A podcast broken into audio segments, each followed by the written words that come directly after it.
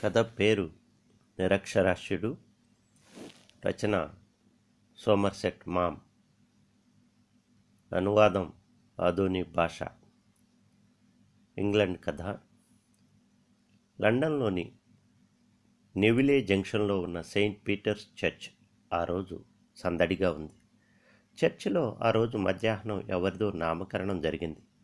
ఆ కార్యక్రమం ముగిశాక వర్జర్గా ఉన్న అల్బర్ట్ ఎడ్వర్డ్ ఫోర్మ్యాన్. అంతవరకు తను ధరించిన గౌను విప్పటానికి సిద్ధమవుతున్నాడు. చర్చ్ ఫాదర్కి లేదా వికార్కి సహాయకుడిగా పనిచేసే వ్యక్తిని వర్జర్ అంటారు. వర్జర్ ధరించే గౌన్ అంటే ఫోర్మెన్కి ఇష్టం. ఓ డాక్టర్ ఓ లాయర్ ఓ సార్జెంట్లకు వారి దుస్తులే వారి హోదాని సూచించినట్లు ఈ గౌనును తన హోదాకి ప్రతీకగా ఫోర్మెన్ భావిస్తాడు. అందుకే ఆ గౌనుని అప్పుడప్పుడు ఆప్యాయంగా స్పృశిస్తూ ఆనందిస్తుంటాడు. చర్చికి వచ్చినప్పుడు ఎంతో శ్రద్ధతో ఆ గౌనును ఇస్త్రీ చేసి ధరిస్తాడు. ఇంటికి వెళ్ళే ముందు అయిష్టంగానే దాన్ని విప్పుతాడు. ఫోర్మెన్ గత పదహారేళ్ళుగా ఈ చర్చిలోనే వర్జర్గా పనిచేస్తున్నాడు. ఈ పదహారేళ్ళలో అతను ఎన్నో గౌనులు ధరించాడు. కొత్త గౌను ధరించిన ప్రతిసారి పాత గౌను పారేయకుండా దాన్ని బ్రౌన్ పేపర్లో చుట్టి అల్మారాలో జాగ్రత్తగా భద్రపరుస్తాడు. అవన్నీ తన వృత్తి పయనంలో తనకు సహకరించిన మజిలీలుగా భావిస్తాడు. తీరిక దొరికినప్పుడల్లా ఆ గౌన్లను చూసి మురిసిపోతుంటాడు. ఈరోజు తన పని ముగియగానే ఫోర్మెన్ తన గౌను విప్పి కోటు ధరించి ఇంటికెళ్ళటానికి చర్చి వికార్ అనుమతి కోసం ఎదురు చూస్తున్నాడు చర్చికి వక్తగా వ్యవహరించే వారిని వికార్ అంటారు. ఇప్పుడు వికార్ చర్చికి తూర్పు దిశలో ఉన్న ఛాన్సిల్ వైపు వెళ్ళాడు. కాసేపట్లో తిరిగి వచ్చాడు అయినా ఫోర్మెన్కి ఇంటికి వెళ్ళమని చెప్పకుండా చర్చిలోనే ప్రచారాలు చేయసాగాడు. ఆయన సైగ చేస్తే చాలు గౌను తీసేసి వికార్ గదిని శుభ్రం చేసి తన ఇంటికి వెళ్ళాలని ఫోర్మెన్ ఎదురు చూస్తున్నాడు ఈ సమయంలో ఇంటికెళ్ళి టీ తాగటం అలవాటు. కానీ వికార్ ఫోర్మెన్తో మాట్లాడడమే లేదు. ఈయన ఈ మధ్యనే ఈ చర్చికి వికారుగా నియమితుడయ్యాడు. నలభై ఏళ్ళ వయసు కోలముఖం ఎర్రటి రంగుతో ఎప్పుడు చిరాగ్గా ఉండే ఈ వికార్ పట్ల ఫోర్మెన్కి సదభిప్రాయం లేదు. ఇంతకు ముందు ఉన్న వికార్ మంచివాడు సంప్రదాయాల్ని పాటించేవాడు. ఆయన సౌమ్యంగా శాంతస్వరంతో పలికే ప్రవచనాలు వినటానికి ఎందరో భక్తులు వచ్చేవారు. కొత్త వికార్కి పాత వికార్కి ఏ విషయంలోనూ పోలిక లేదు. పాత వికార్ ఇతర విషయాల్లో జోక్యం చేసుకునేవాడు కాదు. కానీ ఈ వికార్ ప్రతి విషయం తనకు తెలియాలని అంటాడు. తన మాటే చెల్లుబాటు కావాలంటాడు. నీ ఎంతలా ప్రవర్తిస్తాడు? మిస్టర్ ఫోర్మ్యాన్ నీతో కొంచెం మాట్లాడాలి. ఇటురా. వికార్ పిలుపు వినగానే ఫోర్మెన్ ఆలోచనలోంచి తేరుకుని ఆయన ముందుకెళ్ళి నుంచున్నాడు. వికార్ ఫోర్మెన్ని పక్క గదిలోకి పిలుచుకెళ్ళాడు. అక్కడ ఇద్దరు వార్డెన్లు కూడా ఉండడం చూసి ఫోర్మెన్ ఆశ్చర్యపోయాడు. ఆ వార్డెన్లు కూడా గత పదహారేళ్ళుగా చర్చిలో పనిచేస్తున్నవారే తనకన్నా కింది ఉద్యోగుల ముందు వికార్ తనకేం చెప్పబోతున్నాడో ఫోర్మెన్కి అర్థం కాలేదు. అయినా మనసులోని భావాలు బయటకు కనపడనీయకుండా గంభీరంగా నిల్చున్నాడు. ఎంతో కాలం నుంచి తాను ఇక్కడ పనిచేస్తున్నాడు. ఎన్నాళ్ళ విధి నిర్వహణలో తనపై ఎన్నడూ ఫిర్యాదులు రాలేదు. తను ఎన్నడూ పనిలో అశ్రద్ధ చూపలేదు. ఈ విషయాలు గుర్తుకు రాగానే ఫోర్మెన్ ఆత్మవిశ్వాసం రెట్టింపయింది. అందువలన తప్పు చేసిన వాడిలా తలవంచుకోకుండా టీవీగా నిల్చున్నాడు. రాజులా కాకపోయినా రాజు వేషంలో ఉన్న నటుడిలా దర్జాగా నిల్చున్నాడు. వికార్ అతన్ని సంబోధిస్తూ అన్నాడు. మిస్టర్ ఫోర్మెన్ నువ్వు చాలా కాలంగా ఇక్కడ వర్జర్గా పనిచేస్తున్నావు. ప్రభువుతో పాటు ఇక్కడి క్రైస్తవ సోదరులు భక్తులు సిబ్బంది అందరూ నీ పని పట్ల సంతృప్తిగా ఉన్నారు. ఇది చాలా మంచి విషయం అంటూ ఆగాడు. వికార్ మాటలకు అంగీకార సూచనగా ఇద్దరు వార్డెన్లు తలూపారు. కానీ వికార్ స్వరం మారింది. నిన్ననే ఓ విషయం నా దృష్టికి వచ్చింది. దీని గురించి నీకు మన సిబ్బందికి చెప్పటం నా బాధ్యతగా భావిస్తున్నాను. నువ్వు నిరాక్షరాస్యుడవని తెలిసింది.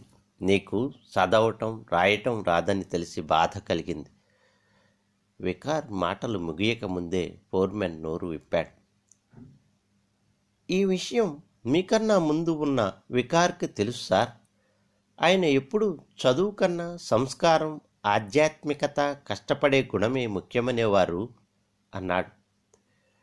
వికార్ ఫోర్మెన్ మాటలు కడ్డుపడుతూ కొంచెం గట్టిగా అన్నాడు. ఆ ఆ మాట నిజమే కావచ్చు. కానీ పదహారేళ్ళుగా నువ్వు ఇక్కడ ఉద్యోగం చేస్తూ కనీసం ఒక్కసారి కూడా చదువుకునే ప్రయత్నం ఎందుకు చేయలేదు? నిలదీస్తున్నట్టు అడిగాడు. నేను పన్నెండేళ్ళ వయసులో ఇక్కడ ఉద్యోగంలో చేరాను సార్. మొదట్లో ఇక్కడి వంట మనిషి నాకు చదువు నేర్పే ప్రయత్నం చేశాడు. కానీ నాకు చదువు అబ్బలేదు దాంతో విసుగొచ్చి అతను నాకు చదువు చెప్పడం మానేశాడు. పైగా ఎల్లప్పుడూ ఏదో ఒక పనిలో బిజీగా ఉండడం వలన నాకు చదువుకోవడం సాధ్యం కాలేదు. అయితే నేను బాగా చదువుకున్న అమ్మాయిని పెళ్ళి చేసుకున్నాను. నా తరపున చదవటం రాయటం వంటి పనులన్నీ ఆమె చేసి పెడుతుంది. అమాయకంగా చెప్పాడు ఫోర్మెన్. సెయింట్ పీటర్స్ లాంటి పేరున్న చర్చిలో చదవటం రాయటం రాని వర్జర్ పనిచేస్తుండడం మన చర్చికే అవమానకరం. నువ్వు కష్టపడి నిజాయితీగా పనిచేస్తుండవచ్చు కానీ నీకు చదువు రాకపోవడం వలన భక్తులకు ఇబ్బంది కలుగుతుంది. దానివలన చర్చికి అప్రతిష్ట. అందుకే నేనొక నిర్ణయానికి వచ్చాను. నీకు మూడు నెలల గడువు ఇస్తాను. ఆలోగా నువ్వు చదవటం రాయటం నేర్చుకో. లేదా ఈ ఉద్యోగం మానేయి. సున్నితంగానే హెచ్చరించాడు వికార్. ఆ మాటలతో ఫోర్మెన్కి అహం దెబ్బతింది. వికార్ తనని చదువు నేర్చుకోమన్నాడని అతను బాధపడలేదు. కానీ చదువుకోకపోతే ఉద్యోగంలోంచి తీసేస్తానని హెచ్చరించటం అతనికి నచ్చలేదు. నిజానికి తనకు చదువుకున్న వారికన్నా ఎక్కువ అనుభవం జ్ఞానం ఉంది. ఆ మాట వికార్కి చెప్పాలనుకున్నాడు. సారీ సార్ చిన్నతనంలోనే నాకు చదువు అబ్బలేదు. ఇప్పుడు అబ్బుతుందన్న ఆశ లేదు.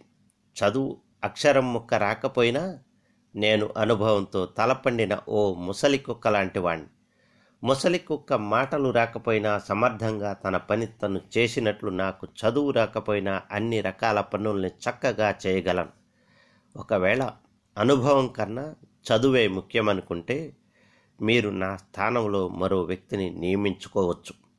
నేను రాజీనామా చేస్తాను అని చెప్పి ఆ గదిలోంచి బయటకొచ్చాడు ఫోర్మెన్. నేరుగా గౌన్లు ఉంచే గదిలోకి వెళ్ళి తన గౌను విప్పి హ్యాంగర్కి తగిలించాడు. తర్వాత ఎప్పటిలాగే ఆ గది శుభ్రం చేసి తన కోటు ధరించి చర్చిలోంచి బయటకొచ్చాడు. ఫోర్మెన్ బయటికెళ్తున్నప్పుడు వికార్ అతనితో మాట్లాడనే లేదు. ఫోర్మెన్కి ఇంటికెళ్ళడానికి మనసొప్పలేదు. ఏమీ తోచక నెవిలే జంక్షన్లోని పొడవాటి రోడ్లో తిరగసాగాడు. అతని ఆలోచనలు చుట్టుముట్టాయి. చదువుకోవడం తనకు చేత కాదు. అందువలన తన ఉద్యోగం ఊడిపోవడం ఖాయం. అప్పుడు జీవనోపాధి కోసం ఏం చేయాలో అతనికి అంతుపట్టలేదు. జీవితంలో ఇలాంటి విపత్కర పరిస్థితి వస్తుందని అతను కలలో కూడా ఊహించలేదు. రోమ్లో పోప్ జీవితాంతం ఎలా పోపుగానే ఉంటాడో తాను కూడా జీవితాంతం వర్జరుగానే ఉంటాడనుకున్నాడు. ఈ ఉద్యోగంలో జీతం తక్కువే అయినా అతను డబ్బును పొదుపుగా ఖర్చు చేస్తూ ఈ పదహారేళ్ళలో కొంత సొమ్ము కూడబెట్టాడు. కానీ ఏ పని చేయకుండా తింటూ కూర్చుంటే కొన్నాళ్ళకు ఆ సొమ్మంతా ఖర్చు అయిపోతుంది ఫోర్మెన్కి సిగరెట్ తాగే అలవాటు లేదు. కానీ మనసు చికాకుగా ఉన్నప్పుడు ఒక సిగరెట్ ముట్టిస్తాడు. ఇప్పుడు కూడా మనసు కుదుట పడాలంటే ఓ సిగరెట్ తాగాలనుకున్నాడు. షాప్ కోసం చుట్టుపక్కల చూశాడు. ఎంతో పొడవైన ఆ నెవిలే వీధి రోడ్డుకి ఇరువైపులా రకరకాల షాపులు కనిపించాయి. కానీ ఒక్క షాపులోనూ సిగరెట్లు లేవు. ఫోర్మెన్కి చిర్రెత్తుకొచ్చింది. అప్పుడే అతనికో ఆలోచన వచ్చింది. ఈ వీధిలో ఒక సిగరెట్ షాప్ పెట్టుకుంటే బాగానే సంపాదించవచ్చు అనుకున్నాడు. ఈ నిర్ణయం తీసుకున్నాక మనసు కుదుటపడింది. ఉత్సాహంగా ఇంటికి చేరుకున్నాడు. ఎప్పటిలాగే భార్య వేడివేడి టీ చేసి ఇచ్చింది. ఫోర్మెన్ మౌనంగా టీ తాగసాగాడు. ఏమిటి వర్జర్ గారు ఈరోజు మౌనంగా ఉన్నారు? భార్య చిలిపిగా అడిగింది. ఇప్పుడు నేను వర్జన్ని కాదు సిగరెట్ షాపు ఓనర్ని అంతే చిలిపిగా బదిలిచ్చాడు ఫోర్మెన్ మన్నాడు ఫోర్మెన్ నెవిలి జంక్షన్లోని అదే రోడ్లో ఖాళీగా ఉన్న ఓ అంగడి కోసం వెతికాడు. చాలా సేపు వెతికాక అతని అన్వేషణ ఫలించింది.